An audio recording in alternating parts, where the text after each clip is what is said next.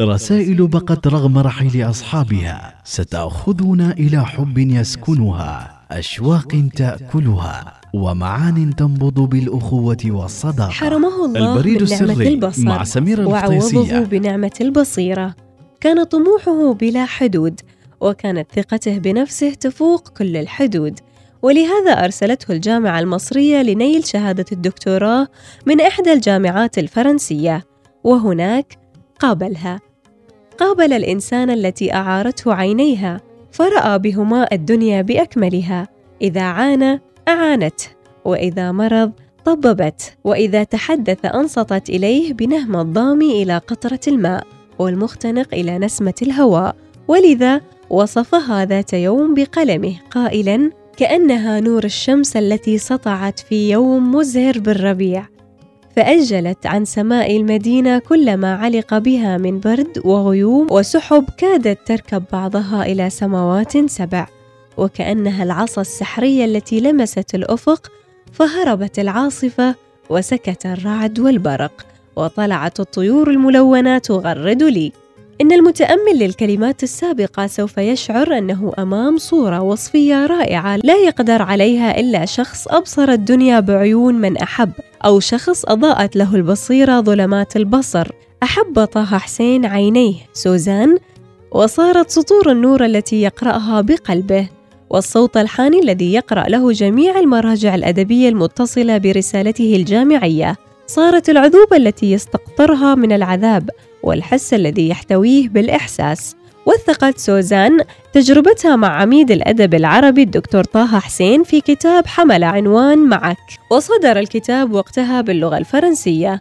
صورت سوزان طه حسين في هذا الكتاب سنواتها ولحظاتها وذكرياتها مع الحبيب والزوج طه والأديب والأب المسؤول وتذكرت الأب والأم والقرية والأسفار والأصدقاء والبيوت والمحافل الدولية والعربية. والملمح الأهم أنها تذكرت حبهما. ولحظات تعبيره عن حبه العظيم لها. فتقول سوزان في الصفحات الأولى من الكتاب حملت إلى منزل ابنتي بالمعادي رسائلك التي أريد أن أقرأها بهدوء. كلما استطعت إلى ذلك سبيلا. وقد انزلقت إحداها هذا الصباح من الرزمة ووقعت أرضا.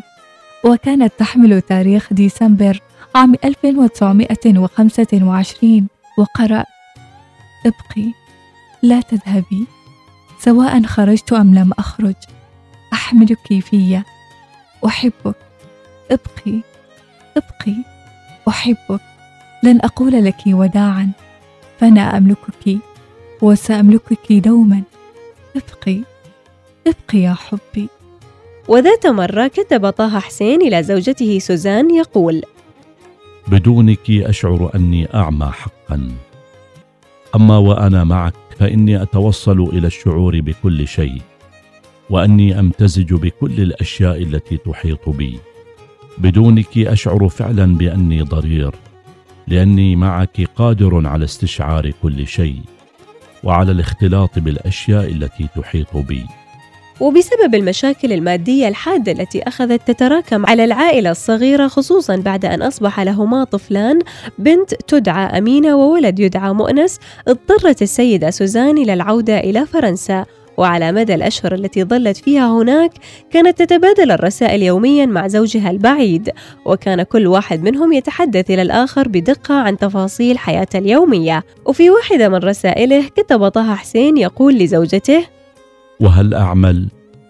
ولكن كيف أعمل بدون صوتك الذي يشجعني وينصحني؟ بدون حضورك الذي يقويني؟ ولمن أستطيع أن أبوح بما في نفسي بحرية؟ وفي إحدى رحلاتها الفرنسية كتب لها يقول اعذري فرنسيتي اعذري أفكاري فأنا لا أفكر وإنما أنا أحب. ما أصعب قول ذلك لن يعرف الإنسان نفسه على الإطلاق وسيبقى دوما في أنفسنا شيء ما نستشعره دون أن نفهمه. أمنعك من أن تكوني حزينة وآمرك بالابتسام. لا تقولي شيئا. الآن تعالي إلى ذراعي أحبك حتى نهاية الحساب. أحبك وأنتظرك ولا أحيا إلا على هذا الانتظار. وتقول سوزان أن رسائله إليها كانت تسعين جاءت كلها اعترافا وعطاء وتقول هذا القدر من الحب الذي كان علي أن أحمله وحدي عبئا رائعا. ما أكثر ما خفت ألا أتمكن من القيام بمتطلباته بجدارة. وعلى إحدى صفحات الكتاب تقول سوزان لم نكن معا في ذكرى زواجنا. كانت رسالتك يومها مفعمة جلالا. بحاجة للقول أني أحبك. إني لأقولها لك مع ذلك وإنه لعهد لك مني جديد. ولما كنا متحابين فإننا سوف نسير من جديد. أقوياء بهذا الحب نحو المستقبل الذي ربما سيشبه الماضي أو لعله سيكون أفضل منه أو ربما سيكون أسوأ منه. ولكن ما همنا؟ لنتابع المسير. أعطني يدك. وبعد رحيل طه حسين في سنة 1973 قامت السيدة سوزان بكتابة قصتها معه وصدر هذا الكتاب عام 1982 بعنوان معك تقول سوزان أن عند وفاة طه حسين عام 1973 شعر بضيق في التنفس وعندما حضر إليه الطبيب كانت النوبة قد زالت وفي تلك اللحظة وصلت برقية من الأمم المتحدة تعلنه فيه بأنه قد فاز بجائزة حقوق الإنسان وانتظاره في نيويورك في العاشر من ديسمبر لتسلم الجائزة ولم يعلق العميد على سطور تلك البرقية التي قرأها له الطبيب إلا بإشارة من يده وأعطاه الطبيب حقنة لتسكين الألم وخرج عنه. وبعد ما طمن زوجته ذهبت سوزان لزوجها لتجد نفسها معه بمفردها وتسرد تفاصيل النهاية قائلة الليلة الأخيرة ناداني عدة مرات لكنه كان يناديني على هذا النحو بلا مبرر منذ زمن طويل. ولما كنت مرهقة للغاية فقد نمت ولم أستيقظ وهذه الذكرى لن تكف عن تعذيبي. وفي الساعة السادسة صباحا جعلته يشرب قليلا من الحليب وتمتم بضع كلمات ونزلت أعد قهوتنا ثم صعدت ثانية. ودنوت من سريره وناولته ملعقة من العسل بلعها وبدأ لي بالغ الشحوب عندما استدرت إليه. لا تنفس ولا نبض وجلست قربه مرهقة متبلدة الذهن. كنا معا وحيدين متقاربين بشكل يفوق الوصف ولم أكن أبكي فقد جاءت الدموع بعد ذلك ولم يكن أحد يعرف بعد بالذي حدث. كان الواحد منا قبل الآخر مجهولا ومتوحدا كما كنا في بداية طريقنا.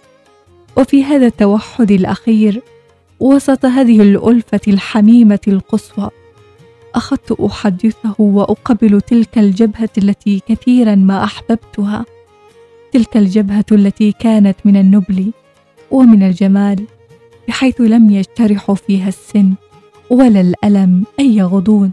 ولم تنجح أية صعوبة في تكديرها. جبهة كانت ولا تزال تشع نورا. آه يا صديقي يا صديقي الحبيب. البريد السري مع سميرة الفطيسية يأتيكم في الأوقات التالية. التاسعة وخمس وأربعين دقيقة صباحا. الثانية عشر وعشرين دقيقة ظهرا. الخامسة وخمس وعشرين دقيقة عصرا. الواحدة وخمس دقائق صباحا.